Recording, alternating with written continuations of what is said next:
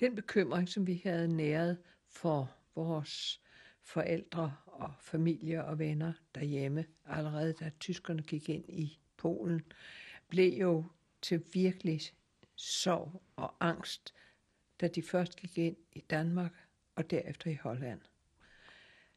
Men der gik alligevel nogle måneder, før vi fik kontakt med vores familie igen, for den direkte postforbindelse blev afbrudt. Og øh, vi var meget bange for, mm, hvad vi kunne skrive, fordi der var censur både der og hos os. Ellers skete der ikke så meget hos os. Der blev ja, lagt på priserne, og der blev advaret mod hamstring, men at vi købte vel alle sammen sådan lidt, lidt øh, dåsemad. Og, men der var ikke mangel overhovedet på noget som helst. Men man imødeså alligevel, at der kunne ske noget hos os. Og det betød, at alle mænd, der ikke havde aftjent deres værnepligt i Holland, det havde Jan for eksempel ikke, fordi han var blevet kasseret på grund af nærsynlighed. De skulle nu øh, have en vis militær træning. Der skete også øh, andre ting. Alle tyskere, der var derude, blev interneret, og hele tiden var der censur på ind- og udgående post. Jeg fik så et lille job med øh, censuren, eller gennemlæsningen af de internerede tyskers breve. Og i sig selv var det, synes jeg, ret ubehageligt at sidde og læse breve, som aldeles ikke var beregnet for fremmede øjne. Øh, og der stod som i de fleste overhovedet ikke noget, bortset fra, at de breve, der var kommet fra Tyskland, øh, meget ofte endte på den måde, at der stod, godt straffe England.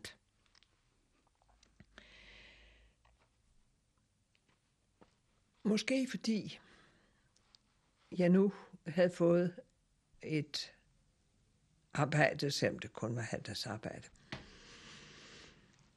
Så var jeg ikke mere så fuldstændig fixeret på at blive gravid. Det havde været mit ønske lige fra begyndelsen, og det var hver måned ind i jammer og ynkelighed, når det viste sig, at jeg ikke var blevet gravid. Nu lykkedes det. Og jeg var meget, meget glad og meget, meget forventningsfuld. Og selvom vi jo egentlig vidste, at vi var kommet i farezonen, så var der overhovedet ingen tvivl i vores sind om, at naturligvis øh, skulle vi have det barn, som vi ønskede os så meget. Og jeg satte mig jo ned og syede babytøj og syede blæ og monterede en vugge og indrettede et barneværelse. Og øh, jeg havde det egentlig rigtig godt under graviditeten, mm, men øh, jeg havde en næsten umættelig trang til søde sager, specielt kager, og Jan var jo så sød, så han gik samtidig tilbage og kom hjem med en lille æske med fire konditorkager, og før vi havde set os om, så havde jeg spist de tre, og der blev en til ham. Vi koncentrerede os vældig meget om det barn, vi skulle have. Og pussy nok var vi helt vist på, at det ville blive en dreng, og han skulle hedde Peter. Og fra begyndelsen havde vi aftalt, at Jan skulle være med ved fødslen, det var dengang egentlig ikke ret almindeligt. Han var på mange måder som mand og ægtemand nået til det stadium, som mændene ellers først noget til her i 70'erne, 80'erne. Og derfor var det for ham naturligt, at han også skulle være med til den fødsel. Og det var han også, og støttede mig så, så godt han kunne. Det kom til at vare sådan temmelig længe. Øh, fødslen foregik på Dr. Munks klinik. Jeg tror oven købet, at jeg var den første fødende patient hos ham. Peter blev født klokken lidt over 8 om morgenen. Og den dag, han var født, det var en af de lykkeligste dage i mit liv.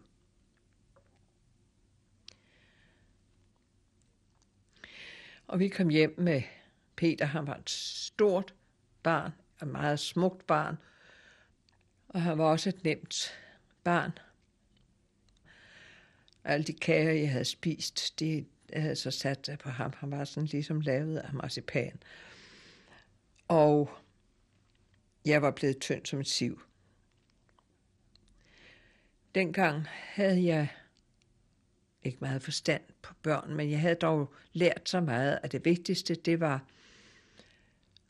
ro og renlighed og regelmæssighed. Og det vil sige, at han skulle have sin mad på bestemte tidspunkter, og så naturligvis holdes øh, ren. Men de der regelmæssige fire timers pauser imellem måltiderne, det passede ikke altid Peter. Så Jan, der stadigvæk var forud for sin tid, sagde, jamen det kan da ikke passe, at man skal vække et barn af sin søde søvn for at give det mad, og til andre tider lade det skrige en halv time, fordi det er sulten, og så skal det vente indtil klokken bliver det bestemte tidspunkt, man selv har besluttet. Jeg burde have lyttet efter Jan, men øh, jeg firede jo også lidt på det efterhånden.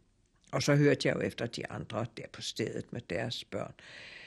Og han var som sagt et, et nemt barn.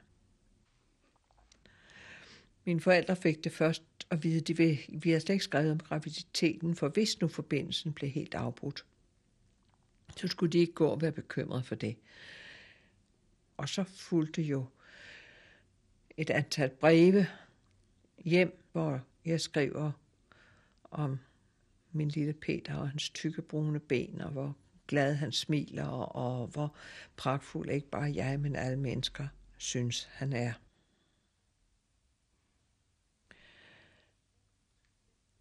Så fik vi mulighed for at flytte til en anden bolig, der lå nærmere Jans skole, hvor han underviste jo på gymnasiet der på stedet.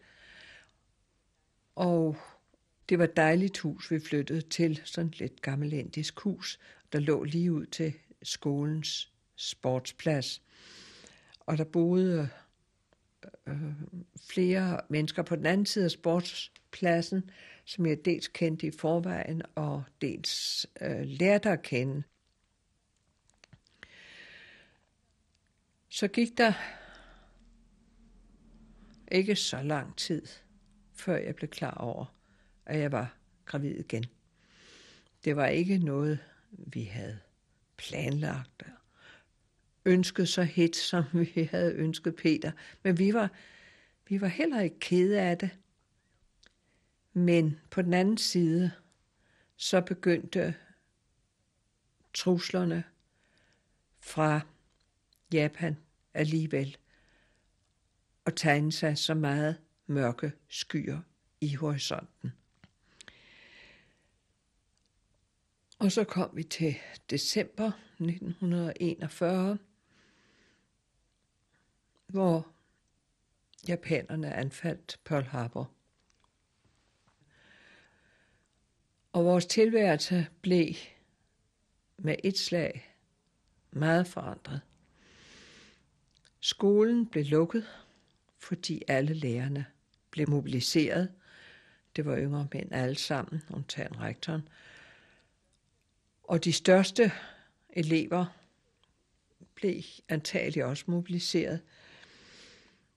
Og selve skolebygningen blev inddraget til øh, nødlasseret.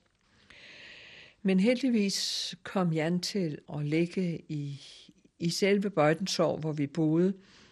Og det vil sige, øh, øh, han kunne komme hjem ret tit. Og det betød alligevel, at vores familieliv blev ikke normalt, men alligevel heller ikke helt revet fra hinanden.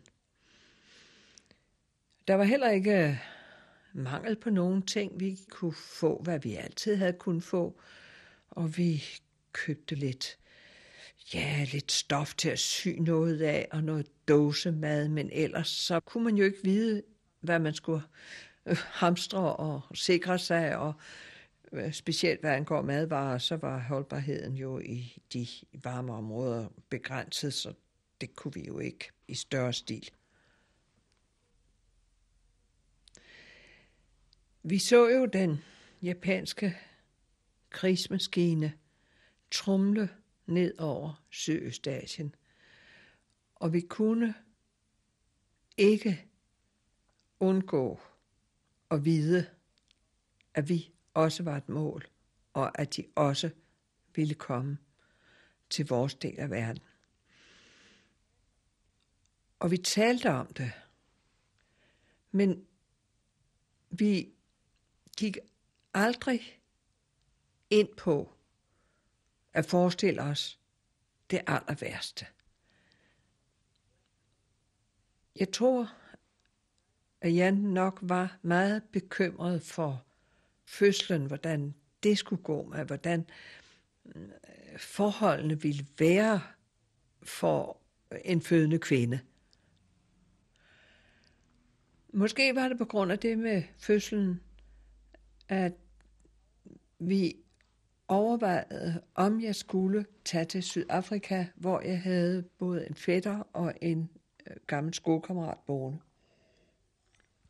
som jeg hele tiden havde korresponderet med.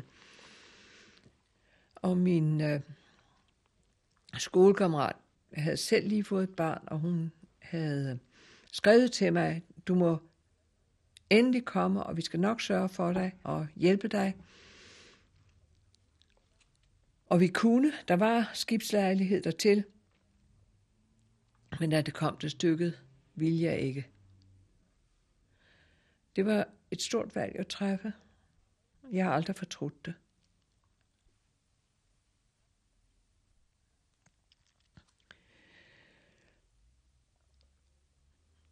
Da vi nåede den 5. marts, der var japanerne landet på Vestjava, efter at de havde erobret Sumatra.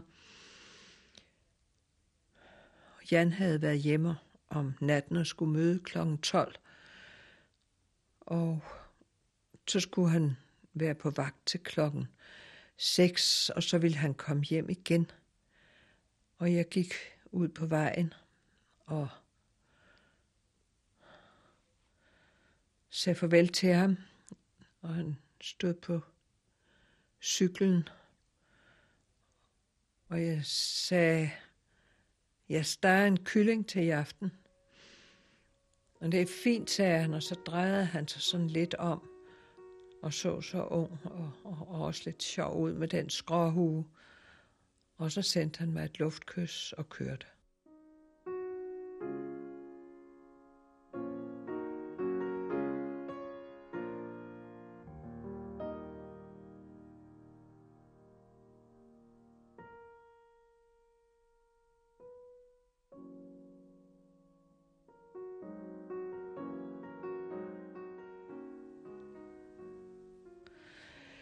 Men der var ingen, der kom og fløjtede pigen med hørhåret kl. 6. Der vidste vi allerede, at vores mænd var trukket tilbage til nogle stillinger højere op i bjergene, fordi japanerne nærmede sig. Jeg gik så over til øh, min veninde Beb Ladrup med Peter og sov der om natten og da vi vågnede den næste morgen, kom hendes tjenestefolk og fortalte, at byen i nattens løb var besat af japanere, og der vrimlede med japanere over det hele. Men jeg gik jo alligevel tilbage til mit hus med Peter, for jeg måtte jo se, øh, hvordan det stod til, og, og vise, at det var beboet. Jeg lagde ham i hans kravlegård og, gik rundt og foretog mig et eller andet, da jeg kom tilbage til den stue, hvor kravlegården stod, så var den fuldstændig fuld af japanske soldater, og nogle af dem havde taget Peter op og stod med ham på armen. Og jeg blev fuldstændig stiv, sådan, som jeg kan forestille mig sådan nogen, der står over for en slangejerngrebsstilling eller sådan noget. Og så så de mig, og øh, så lå de og snakkede og lagde ham ned i kravlegården igen og gjorde ham ingenting. Og så gik de rundt og rørte ved alt, hvad vi havde, og spillede i hans gramofonplader, og fuldstændig som børn i en legetøjsbutik. Og i de næste dage, øh, der kom de tit. Man kunne aldrig vide, om de pludselig stod for næsen af en, og ikke ville noget, men bare sådan gik rundt og, og kiggede på tingene, som åbenbart var nyere og mærkelige for dem.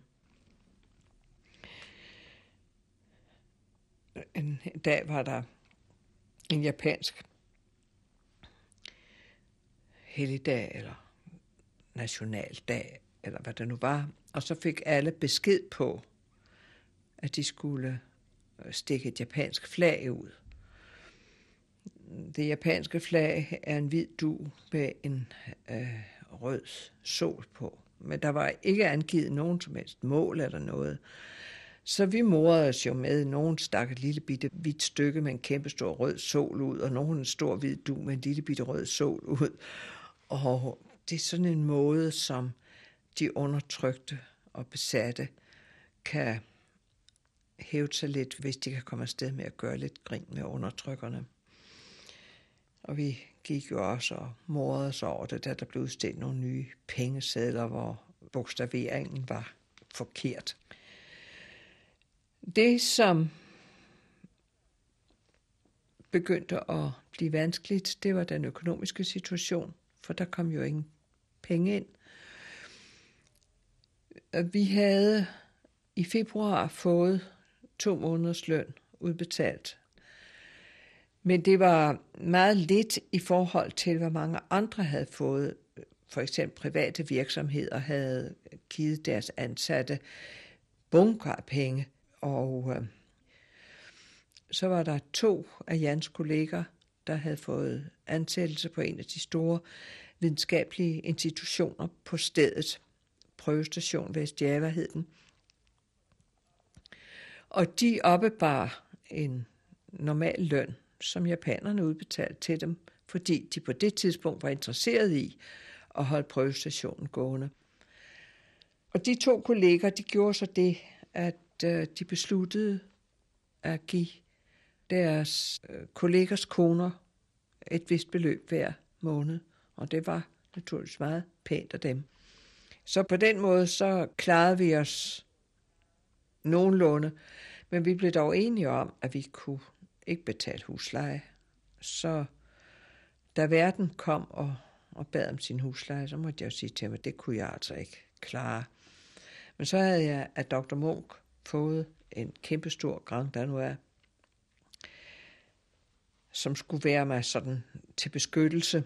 Og så sagde husverden, ja, det var også lige meget, hvis han måtte få den Grand er, så kunne jeg så forløb blive boende. Så fik han den. Og jeg var glad nok for at komme af med den, for den var alt for dyr at have på kost.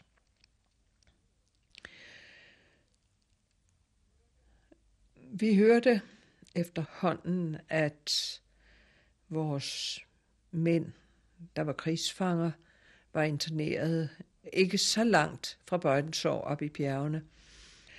Og en del af kvinderne tog der op og blev så sendt ud på arbejdsopgaver, og på den måde kunne de samtidig se deres egen mand, eller i det mindste nogle andre mænd, som de kendte, og de kunne stikke nogle breve til dem, og modtage nogle breve, og, og stikke nogle pakker til dem, og sådan noget.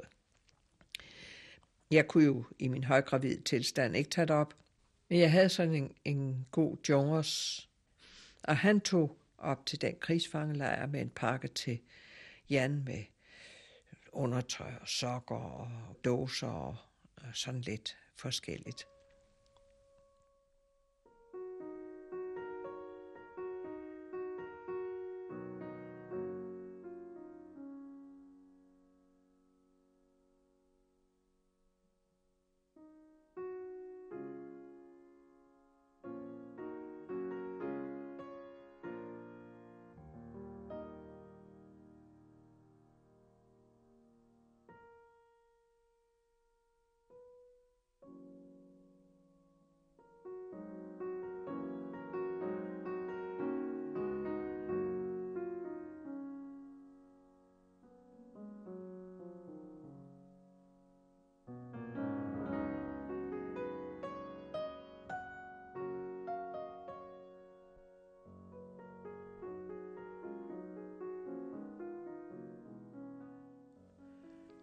Og jeg fik også nogle breve smuglet ud derfra. De breve, jeg fik, de var så intense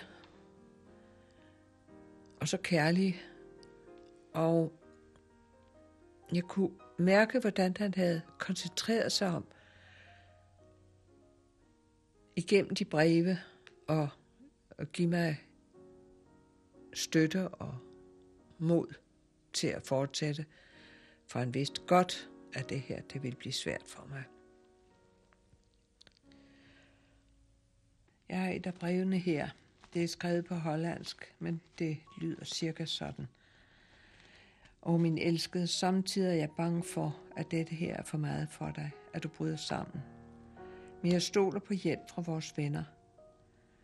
Elskede, du ved helt sikkert, at vi er på rette vej, og det betyder for os personligt også en god slutning. Jeg er så fuld af tillid, og du må og skal også blive ved at håbe. Jeg elsker dig, jeg kommer tilbage. Sådan slutter brevet.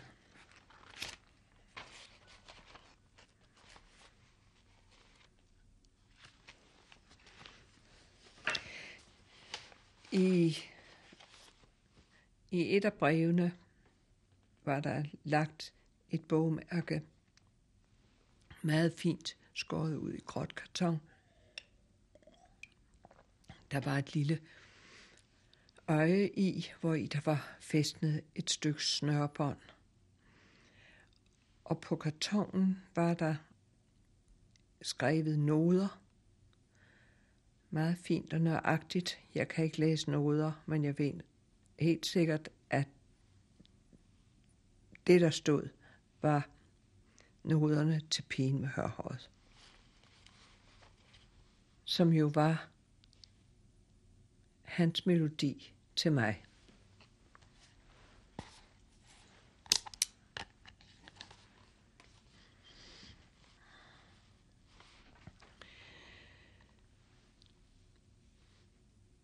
Det blev efterhånden for utrygt, navnlig økonomisk for usikkert at blive boende i huset, og Dr. Munk tilbød, at jeg kunne flytte hen til dem.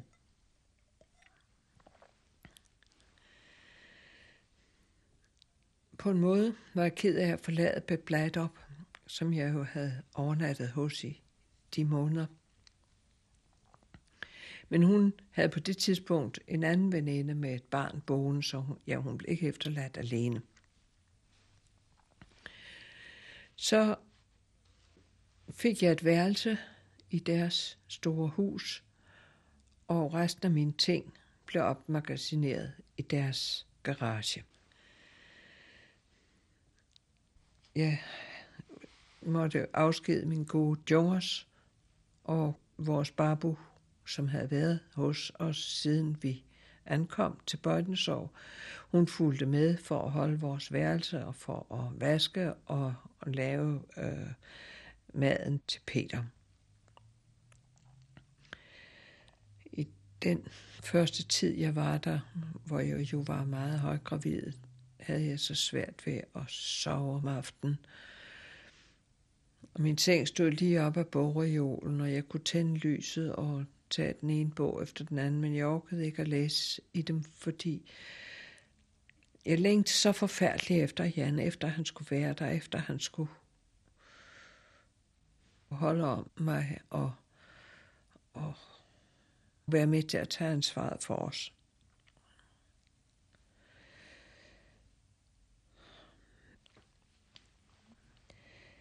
Og så kom tiden, hvor jeg skulle føde, og Dr. Munk havde stadig sin klinik. Og der kom jeg så hen. Og den 6. juni 1942 blev vores næste barn født, og vi havde da helt sikkert regnet med, at det blev en pige, og det blev det også. En meget yndig lille pige med helt fint tegnede øjenbryn og sorte øjenvipper. Hun var ikke lige så stor, som Peter var, da han blev født. Men alligevel sådan helt færdig og med blødt lyst hår.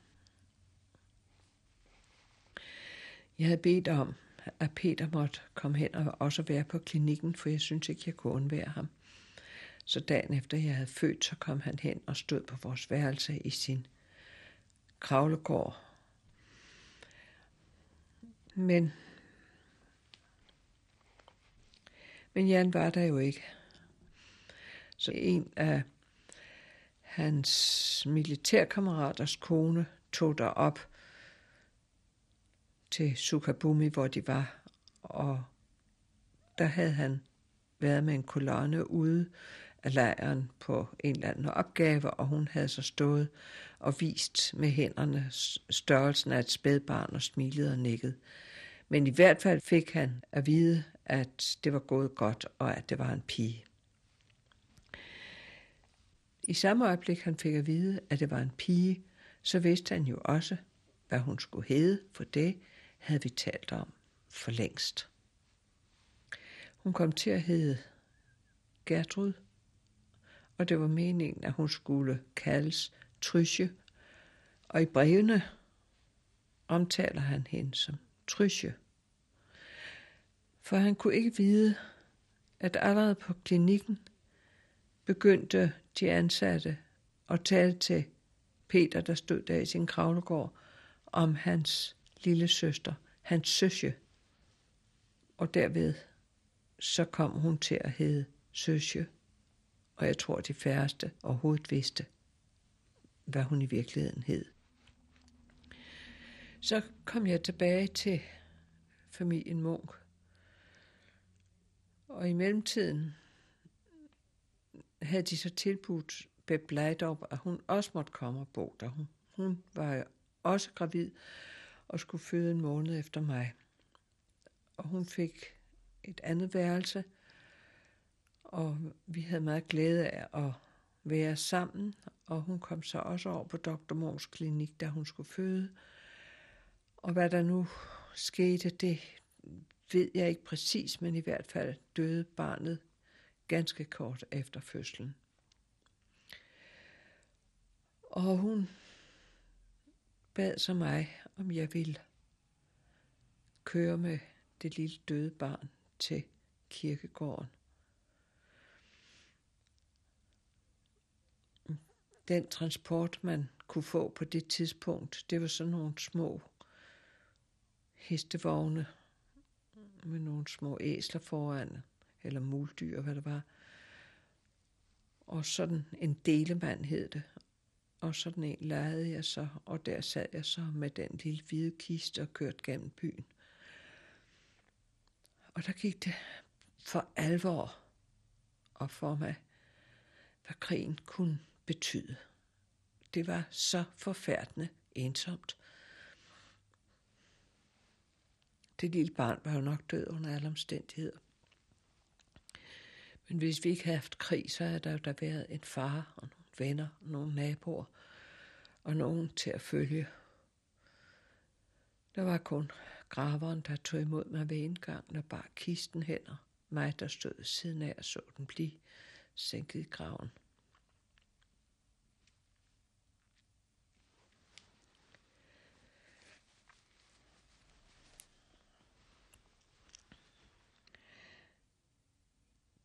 Ikke så længe efter, at Beb var kommet tilbage fra klinikken, kom hendes mand, der også havde været krigsfange, hjem. Og det var selvfølgelig en forfærdelig skuffelse for ham. For det første, at barnet var død, og for det andet, at deres hjem ikke eksisterede mere. Men han flyttede så også ind hos Munks. Og grunden til, at han var blevet frigivet som krigsfange, det var, at japanerne frigav de mennesker, som øh, havde et i deres øjne nyttigt arbejde. Han var knyttet til prøvestation Vestjava, og der skulle han så tilbage og arbejde for japanerne. Det vil sige, der kom en løn hjem til dem. Og der gik ikke så forfærdelig lang tid efter hans hjemkomst, så var Beb gravid igen. Og man kan godt undre sig nu bagefter over, at de overhovedet tog indlade sig på en ny graviditet, sådan som det hele så ud. Men måske set i et meget, meget længere perspektiv, er det på den måde, menneskeheden overhovedet har overlevet ved, at man tårer trods alle de odds, der var imod en.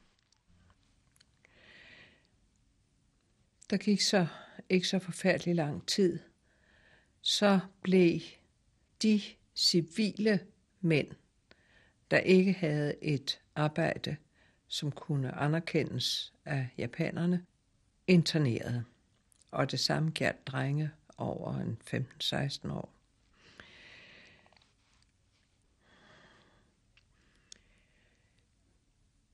Det var den første gang, vi rigtig mærkede, at grebet om os strammedes. Og det viste sig, at hver gang krigslykken gik japanerne imod, så strammede de grebet om os. Så skete der et eller andet, som gjorde tilværelsen vanskeligere og hårdere for os. På Java var der ikke bare hollandske tropper oprindeligt, men der var også kommet engelske og australske tropper som forstærkning. Og der var nogle australier, der havde forskanset sig op i bjergene og holdt stand. Og der var så nogle mennesker nede i Bøjnesår, som havde påtaget sig at forsyne dem med mad. Det var begyndelsen til, at disse mennesker formede en slags modstandsgruppe, som skaffede våben, og Dr. Munk var med i det, både i hjælpen til de australier og senere i den modstandsgruppe. Et skønt øjeblik, det var i december 42, vågnede vi meget tidligere om morgenen ved stort spektakel ude i gangen. Og det var japanerne, der kom for at hente Dr. Munk.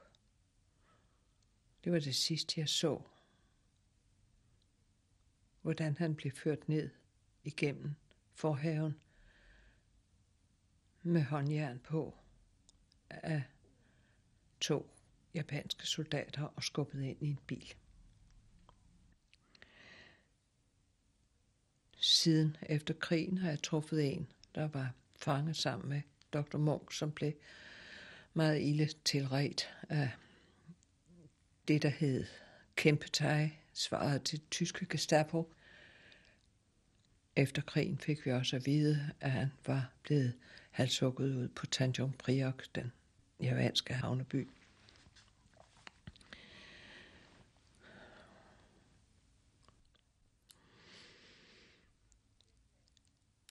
Den dag, han var blevet taget til fange, blev vi alle sammen samlet i deres soveværelse, et meget stort rum, og vi var ret mange. Han, hans kone og datter og jeg med mine to små børn, og Beb Leidorp og hendes mand og, og forskellige andre mennesker, som de havde givet husly til. Huset var fuldstændig sprængfyldt af mennesker. Og der skulle vi så være, mens hele huset blev gennemsøgt af japanerne. Og jeg sad og var så bange for, at der ude i garagen, hvor mine ting var opmagasineret, kunne være et eller andet, som kunne forekomme dem mistænkeligt. For eksempel havde jeg jo et stort dansk flag, og måske ville de finde det mistænkeligt. I det hele taget, så var vi jo så bange. Og vi var der hele dagen og hele natten.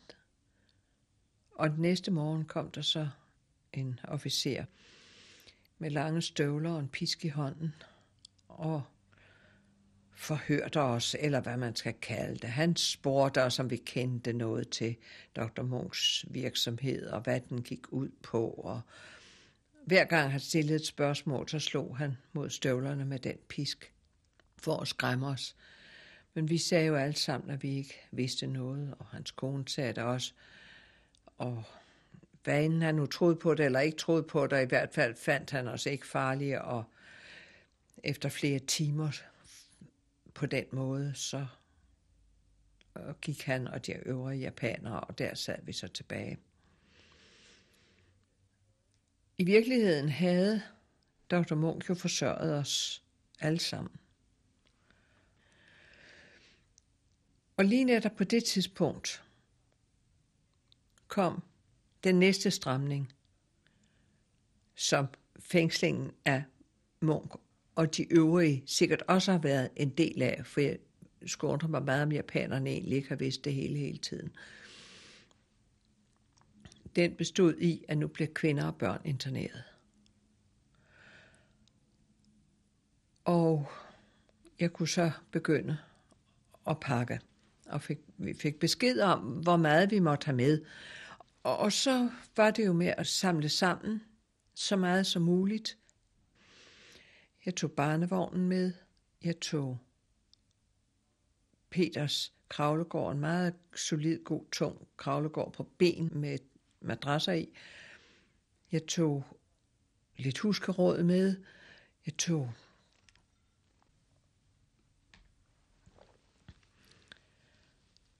jeg tog noget tøj med af Jans, så jeg havde noget, når han kom tilbage. Og lidt julepynt. Og ja, så var der sølvtøjet. Sølvtøjet betød så meget for os dengang. Og det overlod jeg til Beb. Og hendes mand arbejdede jo så måske kunne de slippe for, hun slippe for at blive interneret og kunne passe på mit sølvtøj. Der var mange mennesker, der gravede deres sølvtøj ned, og de har i hvert fald aldrig fået det igen.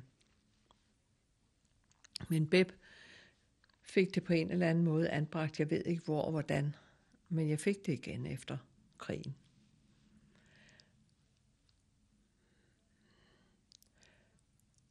Og så bad jeg vores babu om at hjælpe os hen på det sted, hvor vi skulle indskrives. Vi tog sådan en delemand, det lille hestekøretøj, og læssede det hele på. Og, og hun var ked af det. Jeg var også ked af det. Så gav jeg hende en guldkæde med et lille vedhæng, som jeg i sin tid havde fået til min konfirmation. Det var det eneste, jeg kunne komme i tanke om og give hende til sidst. Så blev vi indskrevet hen på et kontor og blev sendt over i en stor sal, hvor der allerede var fuldt af kvinder og børn. Og det blev aften, og jeg lagde søsje til at sove i barnevognen, og jeg lagde madrasserne fra kravlegården ud på gulvet, for at Peter og jeg kunne ligge der, og jeg klædte ham i hans lille rødtærende pyjamas. Men han kunne ikke sove. Han gik lige så stille rundt på sine små bare fødder og kiggede på hele det sceneri der med alle de kvinder og børn.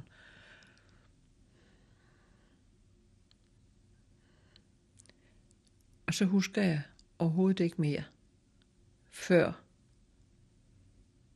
jeg ser mig at sidde i en anden delemand i Bandung.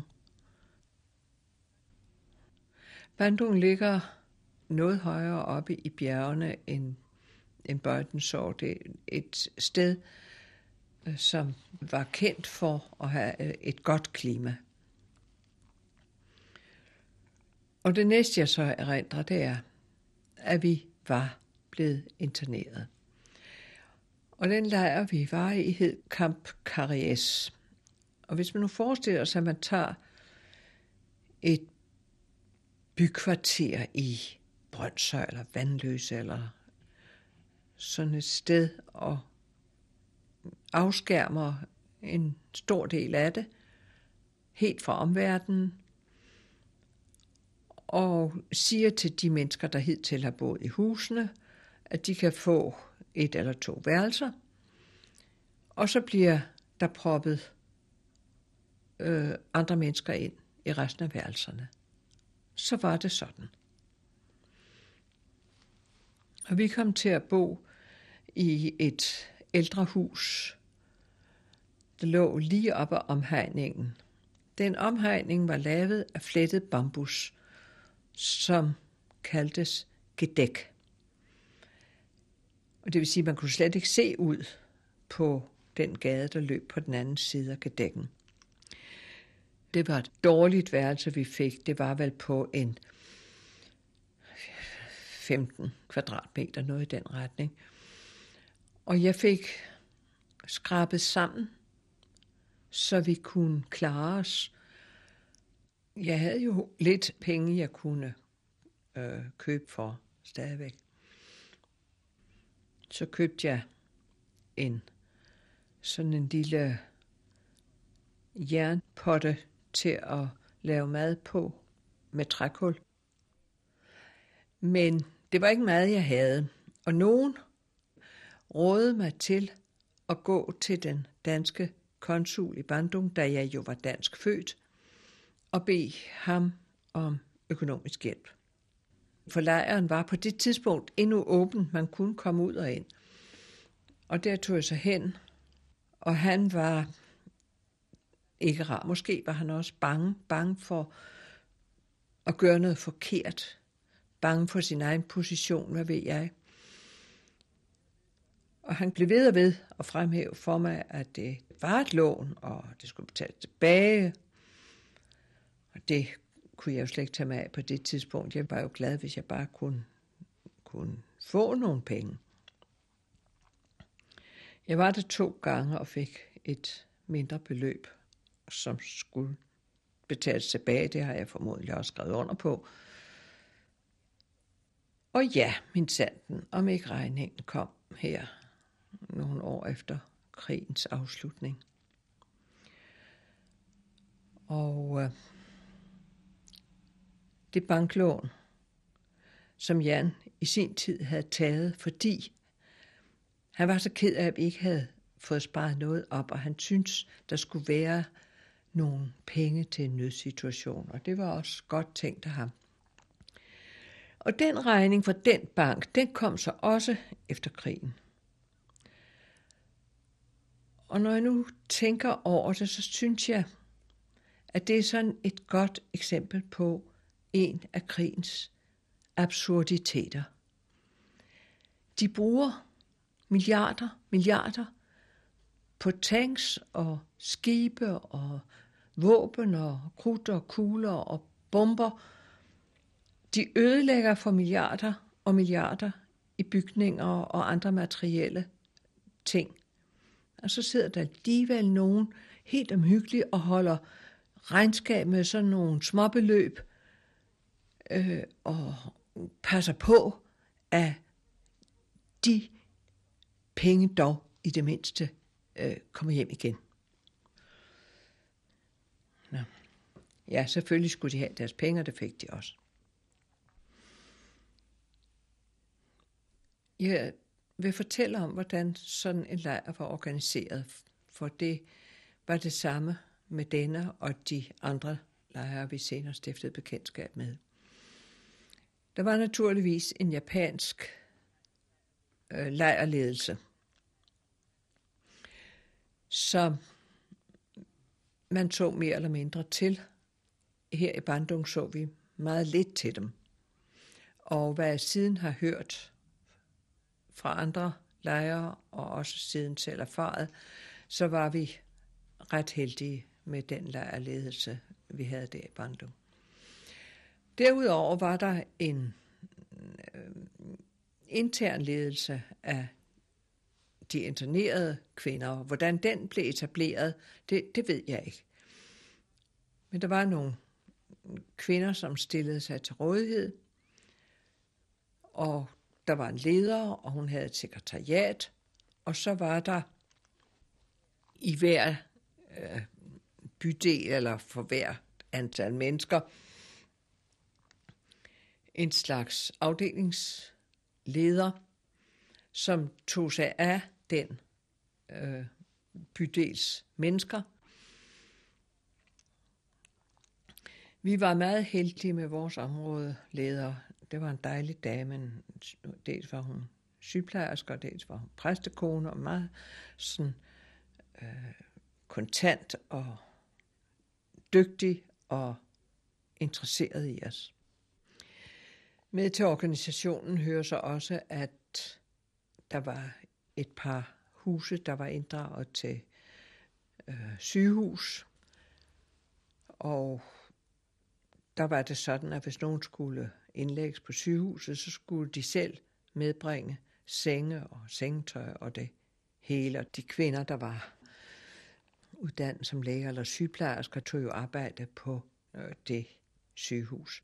Der var flere øh, kvindelige læger i lejren, og det var nogle prægtige mennesker, sådan øh, nogen med hjerte på rette sted, og ikke sentimentale eller noget som helst, men øh, hjælpsomme og forstående, og nogen, jeg virkelig mindes med, med meget stor glæde. Man kunne nok få nogen medicin, men naturligvis ikke ret meget. Der var mange, der havde boet længe derude, som selv havde øh, medicin med. Og det var noget af det, som i hvert fald senere blev solgt for dyre penge. Der var jo mennesker som jeg, der ikke havde ret mange penge, og så var der nogen, der havde mange penge.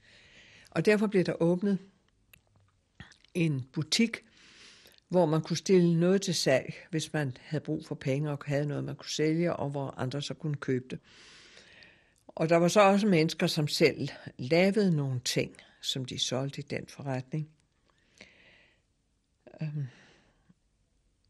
der var en, der var god til at male sådan små akvareller. Og det må have været til min fødselsdag i februar 43 af en. Købte den til mig i fødselsdagsgave. Og det forestillede en skovbund, eller i hvert fald en lidt langhåret græsplæne med forårsblomster i. Og de groede nede under hvide birkestammer. Og jeg blev så lykkelig for den lille tegning, fordi det var ligesom, det var en hilsen hjemme fra vores hjem, hvor mor havde lavet et skovbed. Hver gang vi var i skoven, så kom hun hjem med anemoner og skovvioler og krokus i massevis. Og ved indgangen til vores hus stod to store, meget store, høje birketræer. Så det var ligesom et billede derhjemmefra.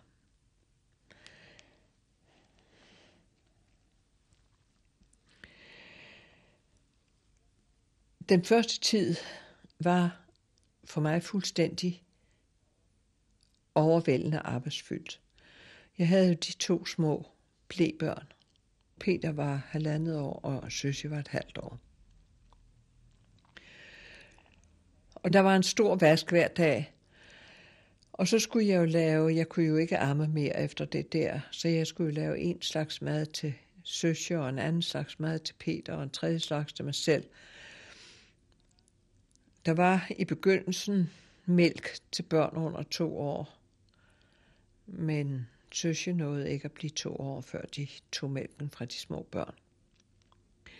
Og selve madlavningen var også besværlig, for jeg havde jo den der lille øh, med trækul, øh, som stod på, på flisegulvet, og så sad jeg på en omvendt gulvspand og fik ild i de der trækul og viftede og viftede med en kipas kaldte de det, sådan en, en vifte af flettet bambus.